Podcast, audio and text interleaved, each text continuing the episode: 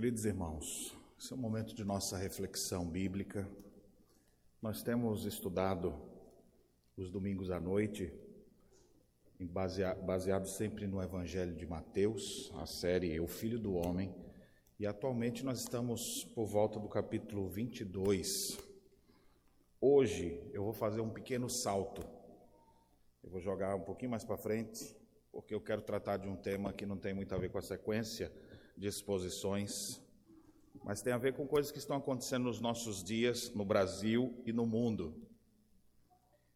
Eu quero que você deixe sua Bíblia aberta em Mateus capítulo 24. Vamos pular dois capítulos, depois a gente volta normal.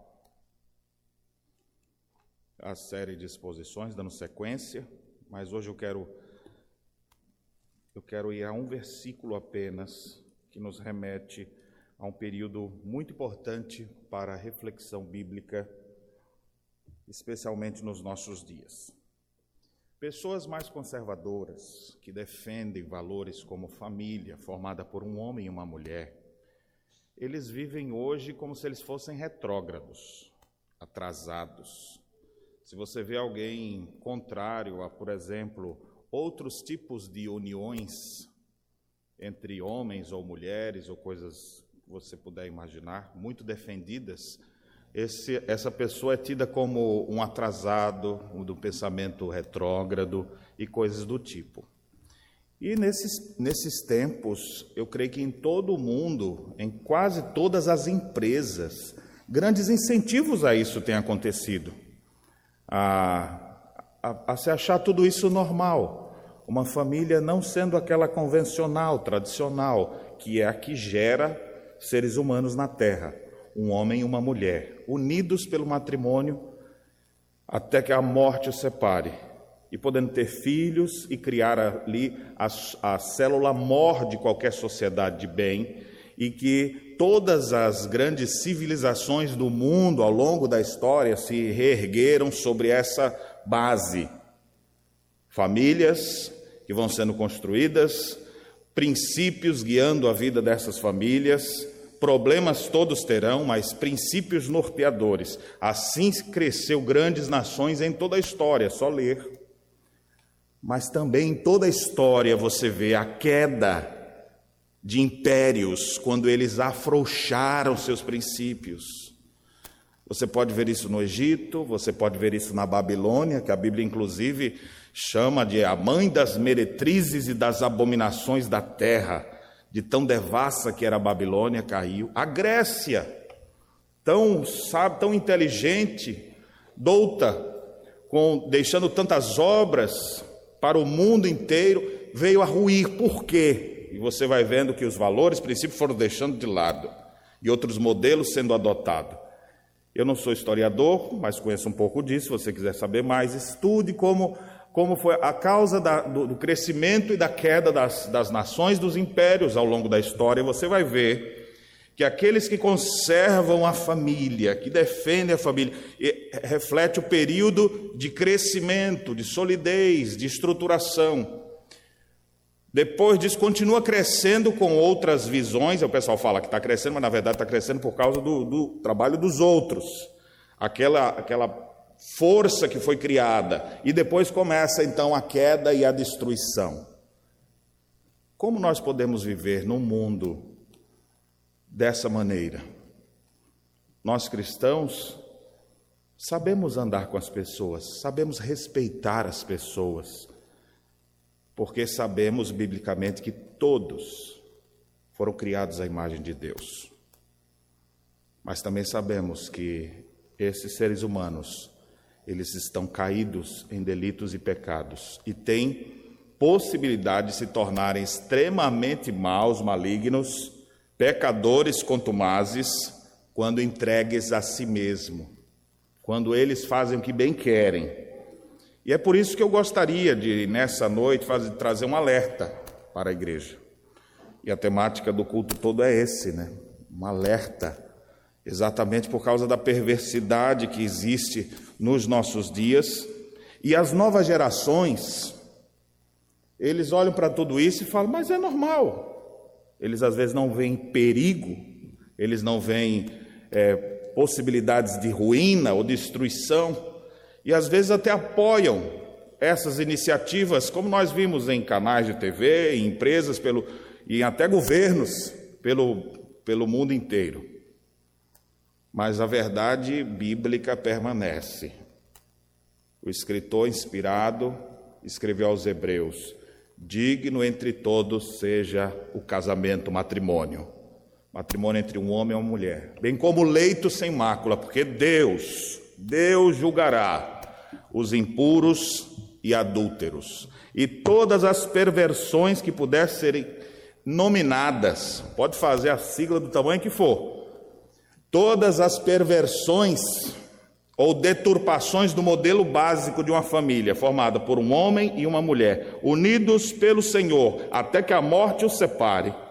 Qualquer coisa diferente disso é considerado na Bíblia como algo impuro, e não herdarão o reino dos céus os que tais coisas praticam. Eu preciso ler aqui para vocês, antes mesmo de ler o texto de Mateus, eu gostaria de fazer referência a duas listas trazidas, uma pelo apóstolo Paulo e outra por João. O apóstolo Paulo, em 1 Coríntios 6, diz assim: Não sabeis que os injustos não herdarão o reino de Deus? Não vos enganeis, nem impuros, nem idólatras, nem adúlteros, nem efeminados, nem sodomitas, nem ladrões, nem avarentos, nem bêbados, nem maldizentes, nem roubadores herdarão o reino de Deus. E no livro do Apocalipse, ele finaliza já com a tônica de que não é porque a gente está falando isso que os pecados vão deixar de existir na terra. E lá o Senhor declara, no Apocalipse 22, continue o injusto fazendo injustiça, continue o imundo sendo imundo, o justo continue praticando a justiça e o santo continue a santificar-se. Mas ele também declara, capítulo 21, verso 8: Quanto, porém, aos covardes, aos incrédulos, aos abomináveis, aos assassinos, aos impuros, e a referência a impuros aqui é impureza sexual, aos feiticeiros, aos idólatras e a todos os mentirosos, a parte que lhes cabe será no lago que arde com fogo e enxofre, a saber, a segunda morte. Então a Bíblia deixa claro, por isso que o, nós estamos aqui falando de um alerta por causa da perversão humana, que às vezes a gente vai olhando isso aqui, mas aqui, esse momento de pregação, momento de anúncio da graça e também da lei de Deus. Porque conscientes dessas coisas devemos nos posicionar e estar atentos, porque a Bíblia nos alerta sim. Mas não falamos isso aqui para dizer, vai para o inferno e queima lá com prazer. Na verdade, nosso desejo sincero como igreja é ver pessoas se convertendo, como temos várias pessoas aqui convertidas que Deus chamou das trevas para a luz, que Deus fez mudar a própria natureza pecaminosa, fazendo com que eles se tornassem novas criaturas em Cristo. E aquilo que eles viviam e praticavam, eles se sentem agora não mais inclinados para aquilo, ainda que tenham uma luta, mas eles têm uma natureza mais forte agora, a nova criação em Cristo, e eles podem dizer: Não quero mais aquilo que eu vivi, aquilo não me domina mais, porque Cristo me libertou. Para a liberdade fomos chamados. E agora podemos rejeitar o pecado, dizer sim para as coisas de Deus, porque Cristo nos fez novas criaturas nele. Mas nós que estamos aqui, igreja, muitas vezes ouvindo só essas coisas pela TV, pelos canais de, de, de mídias sociais, por todo lado a gente fica olhando, às vezes lamenta alguns procedimentos e não se posiciona, e daqui a pouco a gente está começando a achar que tudo isso é normal. E a igreja nos alerta contra todas essas coisas. Mas o alerta também tem uma tônica piedosa para dizer que tudo isso pode mudar, que muitas pessoas que estão pervertidas, entregues à imoralidade sexual e defendendo isso, Existem pessoas que podem se converter sim. O chamado de Jesus continua: arrependei-vos, porque está próximo o reino dos céus. Muitos ouvem a voz de Cristo, se arrependem e Cristo muda suas vidas para sempre. Outros ficarão cada vez mais endurecidos, suprimindo a verdade e não apenas, como diz lá em Romanos, vão praticar essas coisas, como vão é, incentivar que outros façam também. Esses que não se arrependerem, não haverá outra coisa senão certa expectativa horrível de fogo devorador. Mas Paulo, quando faz aquela lista, ele diz assim: Tais fostes alguns de vós, mas vos lavastes, mas fostes santificados, mas fostes justificados em nome do Senhor Jesus Cristo e no Espírito do nosso Deus. As portas da graça estão abertas. Aqueles que ouvem a voz de Cristo, se arrependem dos seus pecados, recebem nova natureza, nova vida com Jesus. Aqueles que vivem endurecidos em seus pecados e defendendo essas coisas, é bom ficar bem claro, e a igreja tem que estar ciente disso, de que não herdarão o reino dos céus os que tais coisas praticam.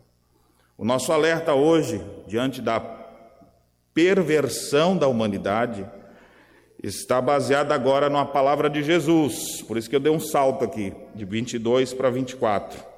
Quero ler um versículo apenas com vocês. Jesus Cristo disse assim: o contexto é exatamente falando sobre os últimos dias, sobre o tempo que antecede o seu regresso. E no capítulo 24, então, versículo 37, Jesus Cristo diz assim: Pois assim como foi nos dias de Noé, assim também será a vinda do filho do homem. E ele prossegue: Porquanto, assim como nos dias anteriores ao dilúvio, comiam e bebiam, casavam e davam-se em casamento, até o dia que Noé entrou na arca, e não perceberam, senão quando veio o dilúvio e os levou a todos. Assim será também a vinda do filho do homem. Eu não quero me deter aqui no texto, estou usando o texto aqui agora, quando ele abre essa janela, dizendo que a volta de Cristo será como foi nos dias de Noé. O que é que estava acontecendo nos dias de Noé? O texto faz ainda um pequeno resumo do que acontecia, dizendo que as pessoas comiam normalmente, elas bebiam, elas casavam, e você está achando que o casamento era bonitinho, igual o seu casamento um dia foi? Não era desse tipo, não. E eu vou mostrar para vocês quais eram os tipos de casamentos que estavam acontecendo naqueles dias, nos dias de Noé. E ele diz que de repente Noé entrou na sua arca, ninguém percebeu, tudo aquilo que todo mundo achava que era normal, de repente foram engolidos pelo dilúvio. Eu queria que você voltasse agora os seus olhos para a gente ver o que foi que estava acontecendo nos dias de Noé. Jesus disse: Como foi nos dias de Noé, como foi naquele período, assim será também a vinda do Filho do Homem. Nós estamos só aguardando a volta do Filho de Deus, o final dos tempos. E o que que mostra exatamente isso? Vamos lá, eu quero que vocês vejam, vejam comigo. A história toda está compreendida em Gênesis, é, a partir do capítulo 6. A partir de Gênesis capítulo 6, nós vamos ver o que foi que aconteceu. E ironia do destino, é exatamente nesse período que a gente descobre um dos grandes sinais que se coloca hoje em dia: o arco-íris. Amizades coloridas, o arco-íris. Você sabe qual é a essência do arco-íris? Se eu lhe desse uma camiseta assim, Igreja Preteriana com arco-íris bem bonito, aqui assim, você gostaria de usar? Eu queria. Mas as conotações odiernas sobre o arco-íris, elas desviaram do foco de quando o arco-íris foi criado por Deus. Que foi no contexto de aliança, Deus estabelecendo uma aliança e deu um sinal da aliança, colocando o seu arco sobre as nuvens. Quando você vê um arco-íris no céu, é a coisa mais linda do mundo. Na terra é feio, mas no céu é muito belo. É interessante que em Gênesis capítulo 9, Deus fala assim a Noé e a seus filhos, depois do dilúvio. Olha o que aconteceu, depois do dilúvio. Gênesis 9, 8. Disse também Deus a Noé e seus filhos: Eis que estabeleça a minha aliança convosco e com a vossa descendência, e com todos os seres viventes que estão convosco, tanto as aves, os animais domésticos, os animais selváticos que saíram da arca, como todos os animais da terra. Estabeleço a minha aliança convosco, não será mais destruída toda a carne por águas do dilúvio, nem mais haverá dilúvio para destruir a terra. Presta atenção agora, disse Deus: Este é o sinal da minha aliança que faço entre mim e vós, entre todos os seres viventes que estão convosco para perpétuas gerações. Porém, nas nuvens o meu arco será por sinal da aliança entre mim e a terra. Olha só que coisa maravilhosa. Deus dizendo que não iria mais destruir o povo com o dilúvio. O mundo está sendo entesourado agora para ser destruído com fogo, diz o apóstolo Pedro na sua primeira carta. Mas aqui ele está dizendo: dessa maneira não acontecerá mais. E o sinal de que eu não farei isso é que eu vou deixar o meu arco nas nuvens. Quando você vê o arco-íris nas nuvens, você lembre: esse mundo uma vez foi destruído e não será mais destruído desta maneira. É um sinal pactual. Para quem? Os que morreram?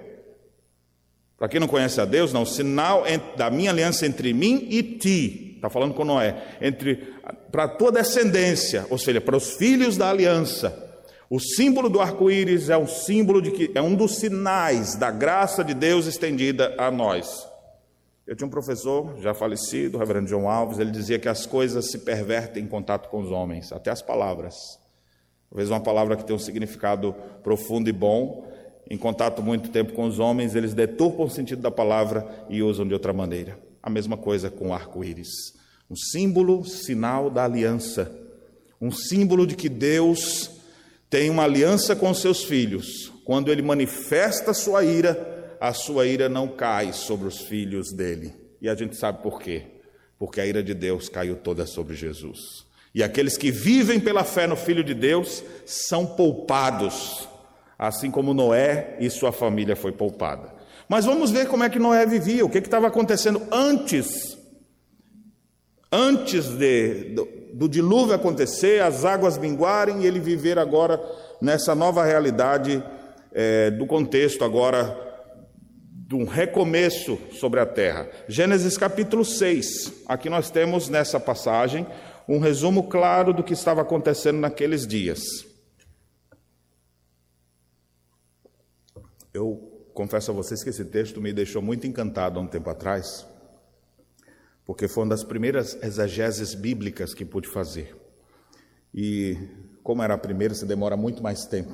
Deveria quase quatro meses para ler esse texto, fazer exegese, tradução do texto hebraico, ler 400 comentários, não foi isso tudo, mas ler um monte de comentários e você poder perceber a essência do conhecimento que Cristo nos revela através dessa passagem e como ela é atual para os nossos dias.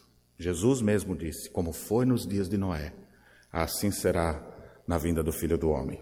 Gênesis capítulo 6 começa dizendo assim: Como se foram multiplicando os homens na terra, e lhe nasceram filhas. Vendo os filhos de Deus que as filhas dos homens eram formosas, tomaram para si mulheres, as que entre todas mais lhe agradaram. Então disse o Senhor: Meu espírito não agirá para sempre no homem, pois este é carnal e os seus dias serão cento e vinte anos. Ora, naquele tempo havia gigantes na terra, e também depois, quando os filhos de Deus possuíram as filhas dos homens, as quais lhe deram filhos. Estes foram valentes, varões de renome na antiguidade. Viu o Senhor que a maldade do homem se multiplicava na terra e que era continuamente mal todo o desígnio do seu coração. Então se arrependeu o Senhor de ter feito o homem na terra e isto lhe pesou no coração. Disse o Senhor: Farei desaparecer da face da terra o homem que criei, o homem e o animal, os répteis e as aves dos céus, porque me arrependo de os haver feito. Porém, Noé achou graça diante do Senhor. Eis a história de Noé. Noé era homem justo e íntegro entre os seus contemporâneos. Noé andava com Deus. Amém. Meus irmãos, Observe que a terra estava sendo enchida, foram se multiplicando os habitantes da terra. Nós estamos bem no princípio da história da humanidade. Nós estamos aqui nos tempos de Noé. Se você vê os capítulos 4 e 5, nós temos ali os primeiros descendentes do próprio Adão e Eva. Nós temos ali a descendência que vai ser uma descendência é, santa, de onde virá o Messias, de onde se invoca o nome de Deus, e uma outra geração que é praticamente a geração da serpente, a mesma que enganou, dos filhos do diabo, de pessoas que são contrárias às coisas de Deus. E você vê que começa dentro da própria casa. Caim mata Abel, e ele agora foge, e a partir de Caim se constrói cidades, grandes povos surgem a partir desse homem que não quis ouvir a voz de Deus, que endureceu seu coração quando o próprio Deus falou com ele. Nós temos então a descendência da serpente, uma descendência do mal, uma descendência de incredulidade. E é exatamente na geração de Caim que nós vamos ver pessoas começando a ter atrevimentos e corrompendo os valores da família. O primeiro era um dos filhos de Caim, uma descendência de Caim, um sujeito chamado Lameque. Lameque disse: Por que uma esposa só? Eu quero duas. E ele começou a, a, a perverter ou criar a bigamia, que até então não existia. Deus fez Adão e Eva, um para o outro. E Jesus Cristo lembra que foi bem assim no princípio. Esse é o padrão. E aí, um dos descendentes de Caim, ou seja, exatamente no meio das gerações malignas, das pessoas que não querem saber de Deus, é que começa a ter alguém pervertido. E não apenas alguém que corrompe a família, mas ele já começa também a, a ser um assassino cruel, como seu pai Caim foi, como seu é, descendente. E ele chega para as mulheres e começa a fazer o primeiro funk da época, né? O pessoal diz que os funkeiros ficam com duas mulheres uma do lado do outro na hora das suas canções, então ele está aqui. Lameque está com uma de um lado e outra do outro. E ele diz assim: é, Ouvi-me, Ada e Zilá, mulheres de Lameque, o que eu passo a dizer. E fez uma musiquinha. Deve ter sido um funk da época, né? Matei um homem porque ele me feriu e um rapaz porque me pisou. Sete vezes se tomará vingança Caim, de Lameque, porém, setenta vezes sete. Por favor, alguém não faça um funk com isso, viu? Deus me livre e guarde. Já está feio o que ele fala aqui, com funk vai ficar pior ainda. Mas observe, o que ele, o que ele diz aqui, ó. Minhas mulheres, olha, Caim era mau, ele matou o próprio irmão. Aqui está quem é pior do que ele. Matei um homem porque me passou, passou na minha frente, se falar direito, tropeçou, eu matei. É assim. E se meu pai vão se vingar sete vezes contra ele, contra mim, setenta vezes sete. Ele era ruim, eu sou pior. Entenderam aí? E todo mundo. Botaram até no NetDeal, botaram em todas as redes sociais, todo mundo curtindo agora o festejo de Lameque. Depois nós temos, já que morreu o descendente que invocava a Deus, parece que vai ser o fim, e então a Bíblia diz que coabitou Adão e Eva e tiveram outro filho chamado Sete. A partir daí começou-se a invocar o nome do Senhor. E vem no capítulo 5 a geração de, de, de, de Sete, de gente comprometida, de gente crente, de onde virá o Messias ainda. É interessante que dois homens são destacados na genealogia do capítulo 5. O primeiro é Enoque, a Bíblia diz que Enoque andou com Deus. E já não era mais, porque Deus o tomou para si. É a única história que nós temos por enquanto. Depois nós vamos ter o caso de Elias. Duas histórias únicas que temos relato de que Deus tomou essas pessoas para si. Deus os transladou, os arrebatou para junto de si. E a única coisa que nós temos de informação de, Enoque, diferente dos outros, é Enoque andou com Deus. Vocês viram como é que termina a história de Noé? Que eu fiz a leitura? Noé andava com Deus. E aqui Moisés já coloca isso de forma bem clara e didática para nós. Todo mundo cresce, vive, morre e tem família. Mas quem, quem vive com Deus será preservado. Aí ele para a genealogia e começa a contar a história de Noé. Quem foi preservado? Quando todos vão casar, viver nessa terra, sem compromisso com nada, quem vai sobreviver? Noé e sua família, os únicos. E a Bíblia diz: e ele andava com Deus. Quem anda com Deus é preservado. Aqueles que rejeitam os caminhos do Senhor atrairão sobre si grande ruína. O texto então diz que essa descendência, olha como esse capítulo 6 é crítico. Os filhos de Caim, do mal, e agora temos os filhos de Sete, do bem. Duas gerações, que aqui são chamadas de filhos dos homens e filhos de Deus. Alguns querem dizer que filhos de Deus aqui é uma referência a anjos. E querem dizer que esse texto todo aqui fala de anjos. Eu sei que tem algumas pessoas proeminentes pelo mundo afora que tratam disso, mas não tem base nenhuma. Inclusive, nós estudamos há poucos dias aqui Jesus dizendo que lá na ressurreição seremos como os anjos, que não se casam, nem se dão em casamento. Então, esse texto não se aplica de maneira nenhuma a anjos. O texto faz referência a quê? Olha o fluxo do texto. Primeiro ele conta a descendência do mal, depois ele fala na descendência do bem, e depois diz que elas se misturaram. Então, os filhos de Deus, a referência a essa descendência é, de Sete, os filhos, as filhas dos homens, especificamente, uma, a descendência de Caim. E o que aconteceu? Foram se multiplicando. No verso 2 diz como foi que aconteceu essa mistura dessas duas, dessas duas linhagens que não deveriam se misturar. Quais que não deveriam se misturar, pastor? Aqueles que temem a Deus e aqueles que não temem a Deus. Porque que associação há entre luz e trevas?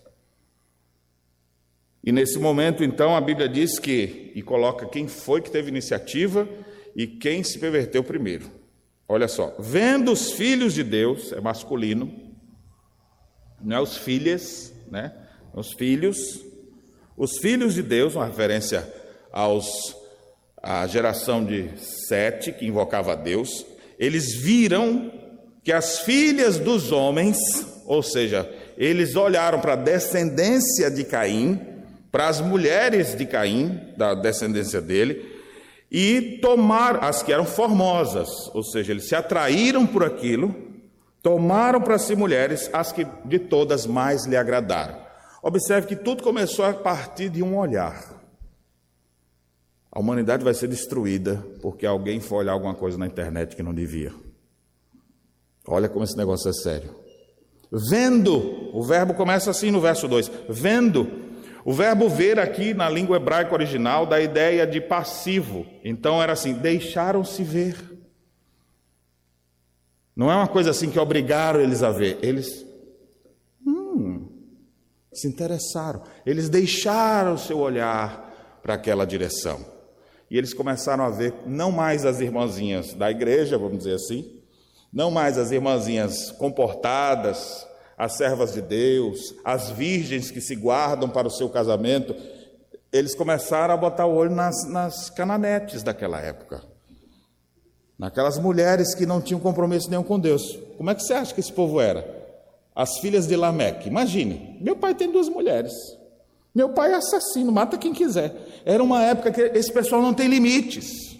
Eles, eles se entregam ao que eles bem quiserem. O que que freia um pouco a geração do mal no mundo? A presença de uma geração do bem. Até hoje acontece assim. A igreja ela é pequena sobre a face da terra. Famílias estruturadas, elas podem ser poucas, mas essas poucas têm uma força tão grande que ela freia a maldade no mundo. Não é à toa que Jesus chama a gente de sal da terra. Não é o, o, o pacote do arroz inteiro. É só pitada. Nós somos um sal. Pouco que se coloca já. Nós somos uma luz nesse mundo de trevas. Ou seja, a ação nossa no mundo, a ação da igreja do Senhor Jesus, do povo de Deus, freia a maldade do mundo. Enquanto está todo mundo querendo defender o que é errado, um se fala, se posiciona, já começa a frear a maldade. Agora imagine se a geração do mal e a geração do bem começam a ficar juntas e se misturam. Quem mais vai frear o mal no mundo? E foi exatamente o que aconteceu. Depois que há essa perversão, muitas coisas ruins vão vir aqui. Deixa eu fazer uma aplicação aqui para nós. Nós vamos ver outras coisas que aconteceram aqui nos dias de Noé. Mas tudo começou a partir de um olhar. Deixa eu dizer uma coisa primeiro aqui para crianças. Esses dias estavam lendo dados técnicos sobre o tempo de crianças expostas a celular ou TV. Desde pequeno. O pai bota, né? Porque quer fazer outras coisas. Então, larga ali, fica vendo aí. Isso prejudica o desenvolvimento da criança. Existe uma quantidade, um limite para isso. Existe até a época certa. Por que, que você acha que videogames tem um númerozinho atrás dizendo a partir de 10? A partir de 12, a partir de 14, 16, para mais de 18 anos, e os meninos de 10 querem só aquele, de matar e o sangue escorrer. Por que, que você acha que tem aquela tarjetinha ali, dizendo que não?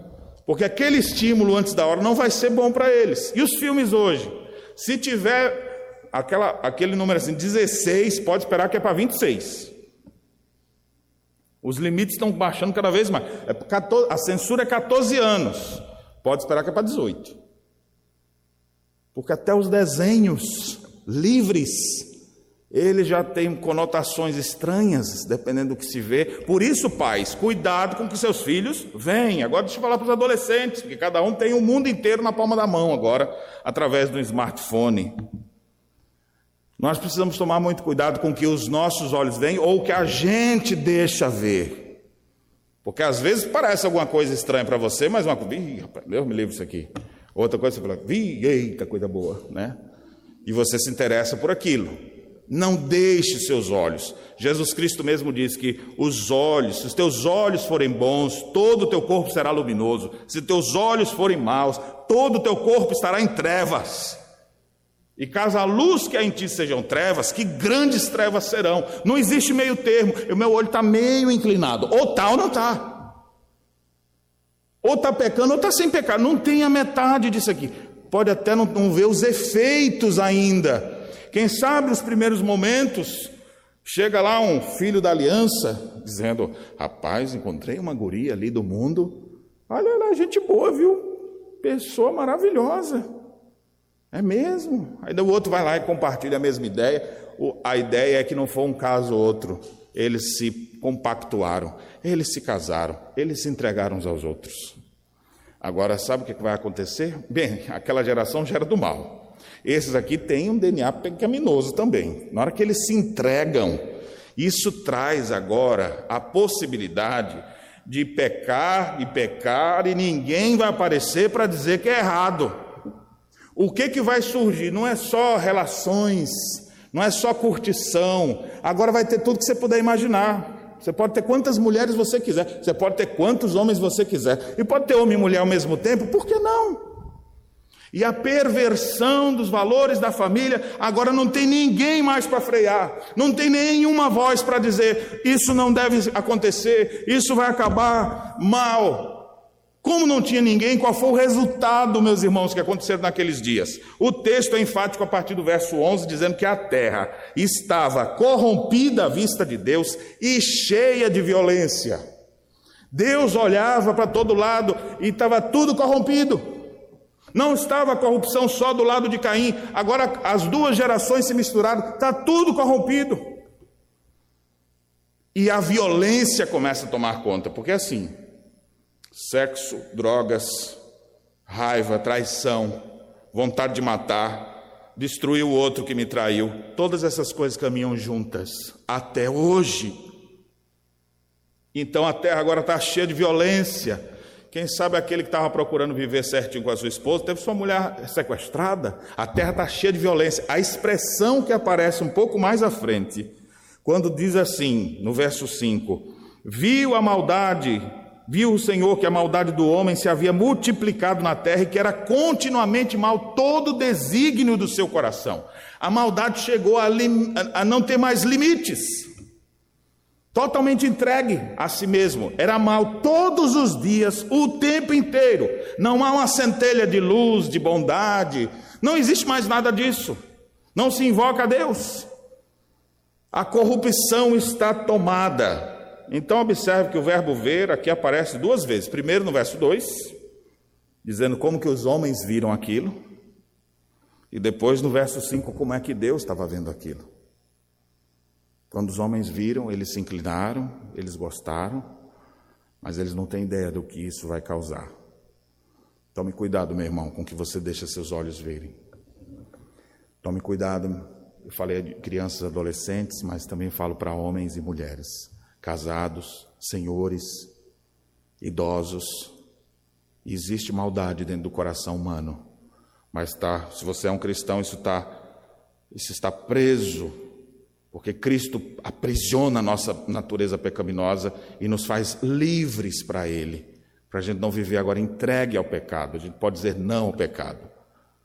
Mas se você começa a, de, a deixar o seu olhar, deixar com que os dedos da sua alma vão e toquem no que não deve ser tocado, que os seus pensamentos sejam povoados de, de impureza e de desejos ilícitos, meu irmão, grande sofrimento virá sobre a sua vida e grande destruição virá. No primeiro momento pode ser até prazeroso,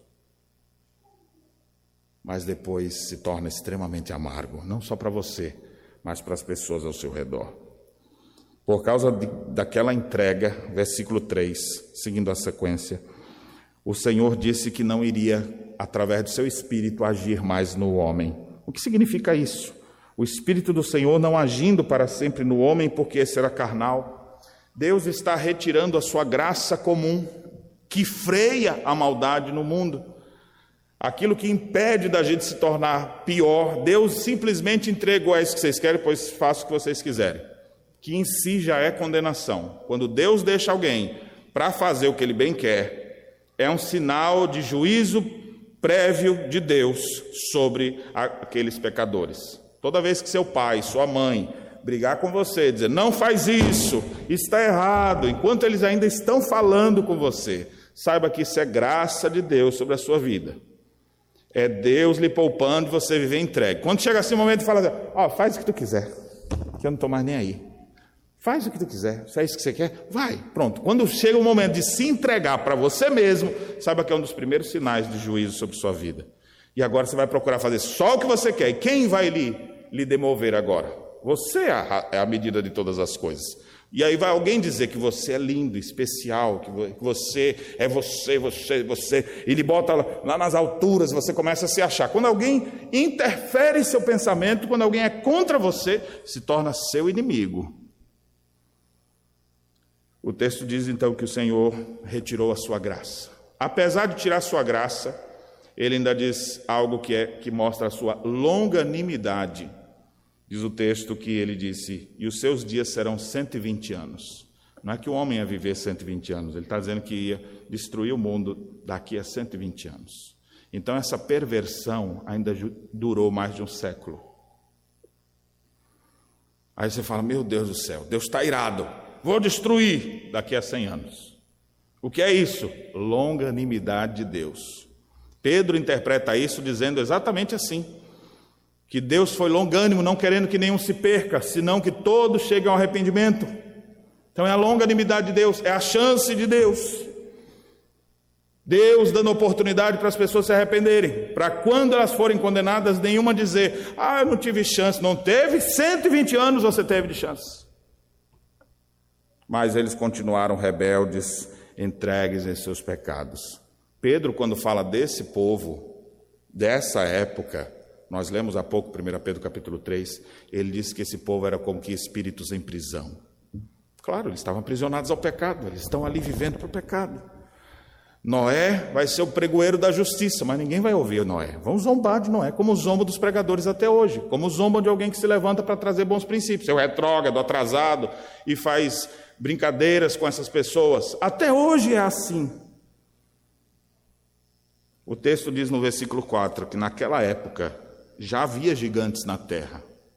E depois que houve essas uniões entre as duas descendências, também. E o que eram esses gigantes?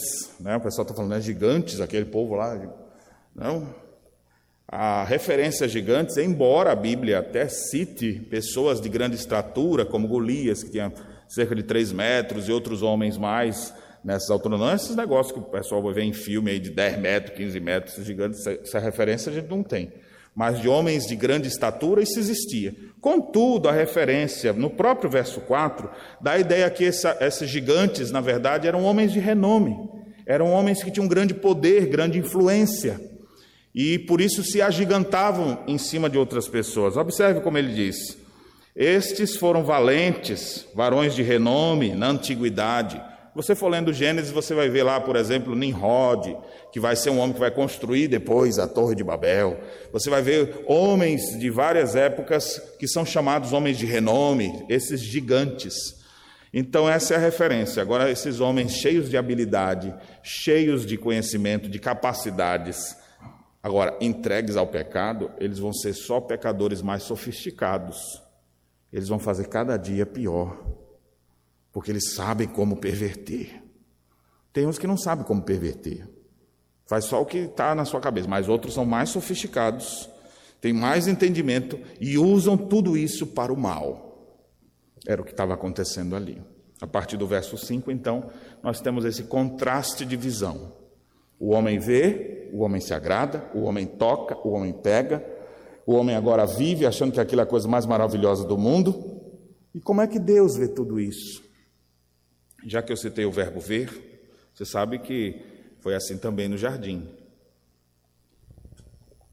Quando Eva viu o fruto, você olha lá mesma sequência viu, primeiro Deus disse: não coma. Pode comer de tudo, só aquele que não. A serpente vai lá e tenta ela para comer logo aquela. Tanta coisa que tinha lá, tem que ir lá naquela, só para desobedecer.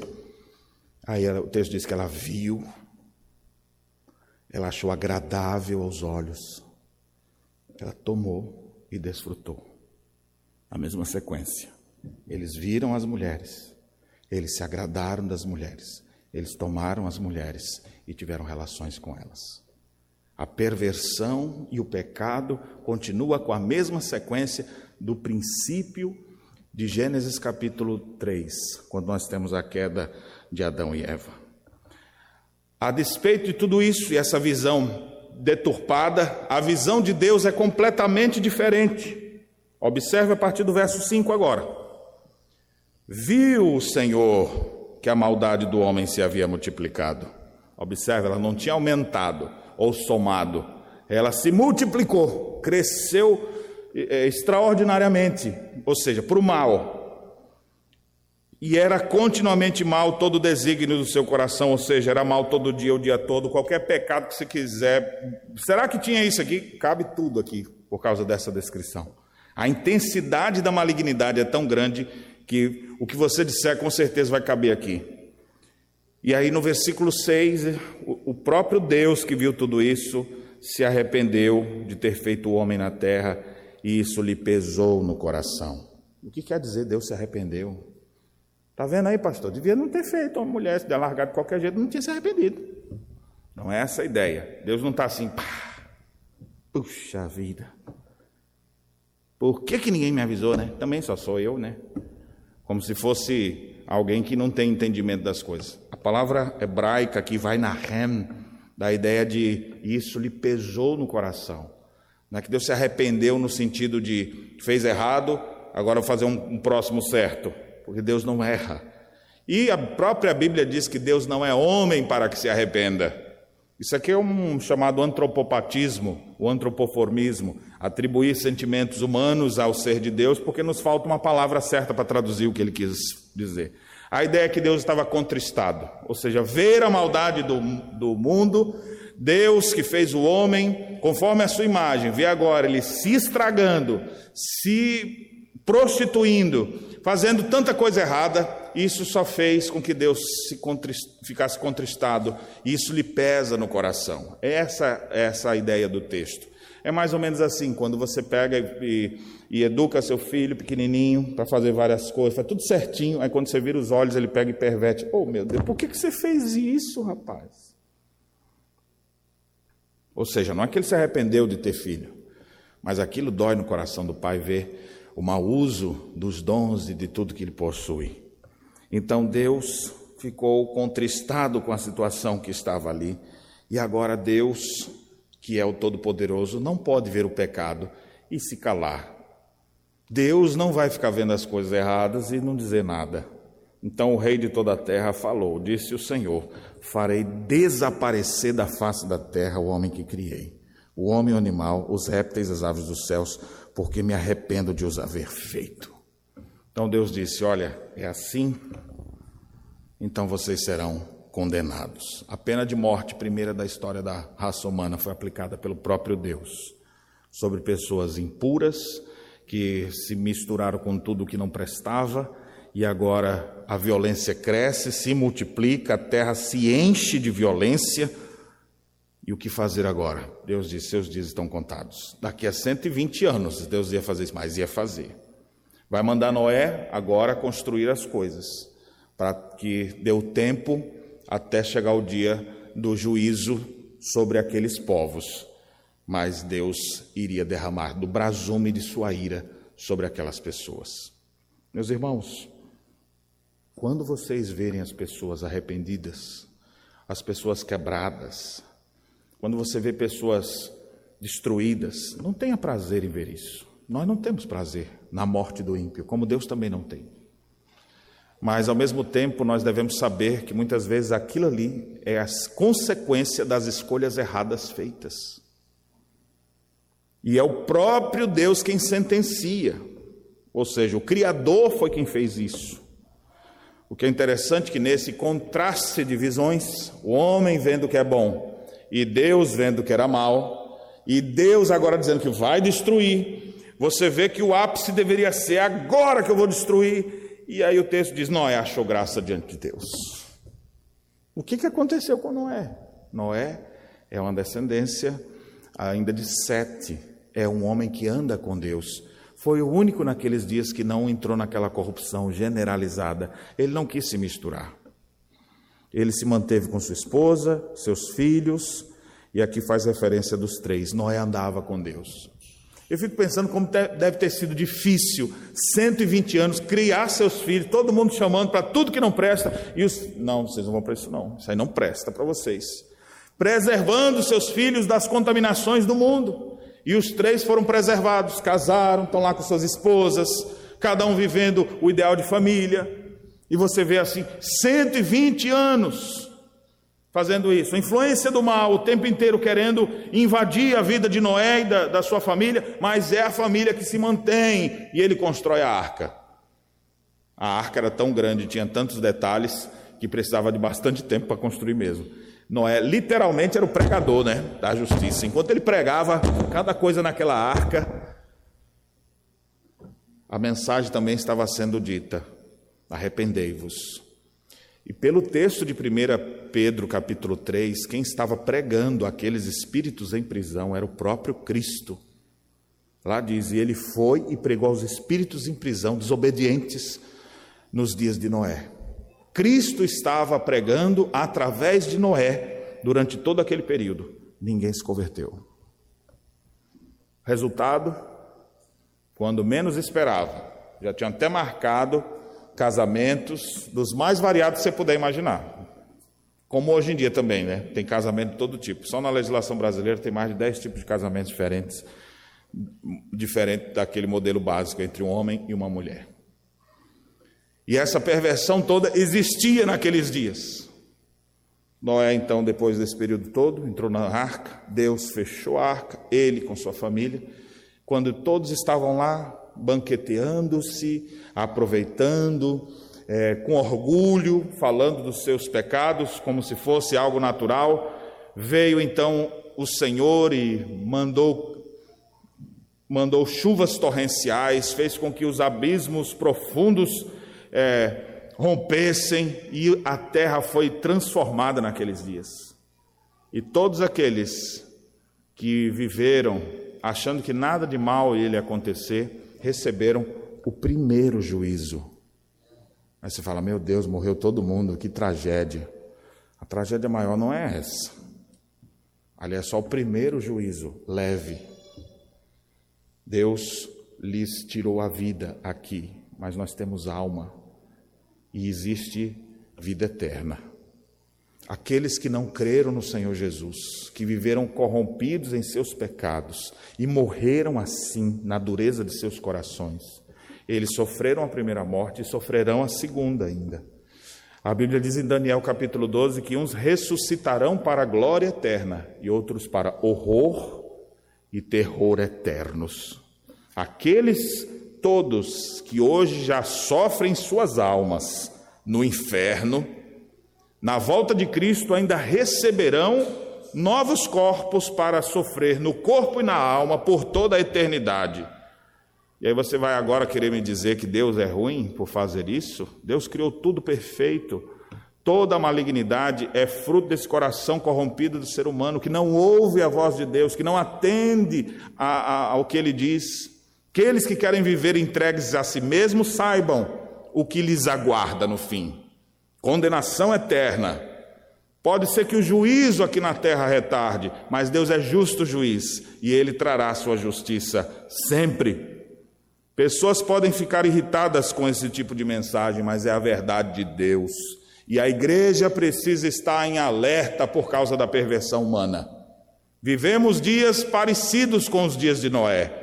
Cristo está às portas. Não estou dizendo com isso que ele volta semana que vem. Ninguém sabe o dia nem a hora. Mas a Bíblia diz: como foi nos dias de Noé, assim será a vinda do filho do homem. Eles se casavam, se davam em casamento, ou seja, eles viviam aquela bagunça, aquela impureza sexual, todo tipo de prática pecaminosa que você puder imaginar, era vivida nos dias de Noé. E tudo para todo mundo era normal, menos aquele louco daquele Noé pregando. Aquilo é um retrógrado. Como é que faz um barco daquele tamanho no lugar aqui? Louco! Até o dia que vem o dilúvio e destrói a todos. E o louco é salvo. Paulo também disse que nós somos loucos, porque a mensagem que nós pregamos é loucura para esse mundo. Mas ainda hoje, Deus chama pessoas ao arrependimento. Eu quero concluir essa mensagem fazendo aplicações em três direções diferentes. Primeiro, para aqueles que estão entregues à impureza sexual, que eu acredito que nem sejam esses que estão aqui. Aqueles que vivem e defendem isso como sendo normal. Ainda hoje o Senhor diz: Buscai o Senhor enquanto se pode achar, invocai enquanto está perto. O Senhor, ele convoca todos ao arrependimento. Arrependei-vos para que sejam cancelados os vossos pecados. Arrependei-vos enquanto ainda há tempo. Por mais longe que esteja, por mais que tenham discursos contrários e odeie isso que a gente fala, Cristo anuncia a sua palavra: arrependei-vos, está próximo o reino dos céus. Agora deixa eu dizer, fazer uma aplicação, não para aquelas pessoas que estão defendendo isso, mas para aqueles que têm lutas internas, porque são pecadores. E eles, olha, pastor, eu tenho inclinação no meu coração, às vezes eu tenho vontade de ter relações fora do casamento, às vezes eu tenho no meu coração desejos sexuais profundos. Seja bem-vindo ao mundo, todos têm isso. Desejos, impulsos sexuais, Deus colocou em Adão e Eva desde o princípio. Há limites para você utilizar isso. E os limites estabelecidos por Deus é no casamento. Então você está solteiro, pense em casar. Está casado, não pense em separar. E ali você vai ter o antídoto contra a impureza sexual. Ah, pastor, mas nossa relação está tão difícil, a gente não faz mais isso já faz um tempo. Então conserta a relação. Ótimo. Arruma as coisas. Pede perdão. Arruma o teu casamento para poder viver em paz. E vão ter momentos de grande alegria, dentro do padrão que Deus estabeleceu. Você é crente e sente inclinações pecaminosas no seu coração, saiba que Cristo é poderoso para dominar isso dentro de você. Você não precisa viver escravizado a sentimentos é, impuros sexualmente. Quando eu falo impuros, a palavra grega que sempre aparece é porneia, que dá a ideia de devassidão sexual. Se você sente isso, inclinações, não importa a idade, pode ser um pré-adolescente, um jovem solteiro, pode ser um homem casado, uma mulher casada, pode ser um senhor já aposentado ou aposentado. Essas coisas podem vir em qualquer um, porque nós somos seres humanos e somos pecadores. Mas saiba, Cristo sempre está aqui dizendo: Vinde a mim, quem está cansado, sobrecarregado, eu vos aliviarei. Está tá pesado lutar contra isso? Busque o Senhor e Ele te fortalecerá. Pode ser que a sua luta seja diferente de outro irmão, mas Cristo sabe das lutas de todos. Não se entregue aos prazeres da carne. Procure viver em santidade de vida. Santifique sua vida, sua mente, seu coração e Deus certamente abençoará. Ainda, desse, ainda dentro desse mesmo pacote, eu queria falar para adolescentes e jovens solteiros. E viúvos também. Não importa a idade. Procurem santificar a vida de vocês, evitando aparências do mal. Evite. Se tem uma pessoa que está ali flertando constantemente, você sabe que vai cair, por que, que você continua perto? Por que, que você ainda continua estabelecendo contato? Você sabe que já, já recebeu uma cantada, seu coração está inclinado para aquilo, porque, meu amigo, minha amiga, se o seu coração estiver inclinado para aquele pecado, você tem maldade suficiente para consumar aquilo, e você vai pensar formas muito rápidas, em questões de milésimos de segundos, você vai ter um plano perfeito para fazer isso. Agora, para as coisas de Deus, o pensamento é lento. Né? Vamos ver semana que vem.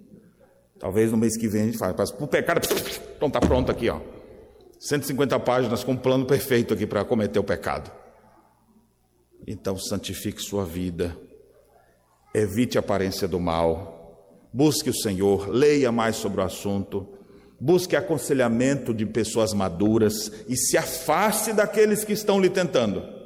Se afaste das possibilidades de pecado na sua vida, porque isso pode ser destruidor. Agora, eu também preciso dizer para todo mundo que está ouvindo isso aqui agora, feliz da vida. Muito bem, pastor, queria que eu ouvisse isso mesmo. É isso mesmo, amém. Só que você, às vezes, até concorda com essas coisas que a Bíblia diz, mas você é, vive silencioso.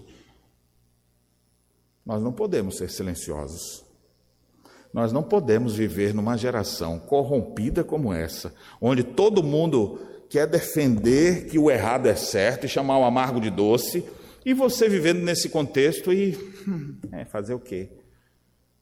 Nós precisamos fazer nossa luz brilhar com educação, com argumento, santificai a Cristo no vosso coração, para que estejam prontos para responder a todos que vos pedirem a razão da sua fé tem argumentação bíblica sóbria. A gente não discute é, em tom de briga, de desrespeito. A gente fala a verdade em amor. É assim que cristãos fazem. Eles não ficam em silêncio, eles se posicionam. Precisa se posicionar em relação aos seus filhos, precisa visualizar o que está acontecendo ao seu redor, na sua família. Muitos não gostam de fazer isso porque a gente sabe qual é o resultado, né? A maioria das vezes nós não somos compreendidos. A maioria das vezes vão xingar a gente, vão excluir a gente. E aí, muitos, sem querer que isso aconteça, preferem ficar na moita, quieto ali, sem dizer nada. A igreja precisa proclamar sua luz no mundo. Brilhe a luz de Cristo, anuncie a luz de Cristo e convoque todos ao arrependimento. Mas nós sabemos, aqueles que continuarem rebeldes e seus delitos e pecados, inferno é o que lhes aguarda. E nós não desejamos isso para ninguém. Por isso que anunciamos a mensagem da cruz. Arrependam-se e creiam no Senhor Jesus. Que Deus nos abençoe e nos ajude a vivermos em alerta constante, pois vivemos no meio de uma geração corrupta e pervertida, e esses valores nós não podemos defender. Levantemos bem alto a bandeira do que Cristo nos diz: digno entre todos seja o matrimônio, bem como o leito sem mácula porque Deus julgará os impuros e adúlteros. Que Deus nos abençoe. Amém.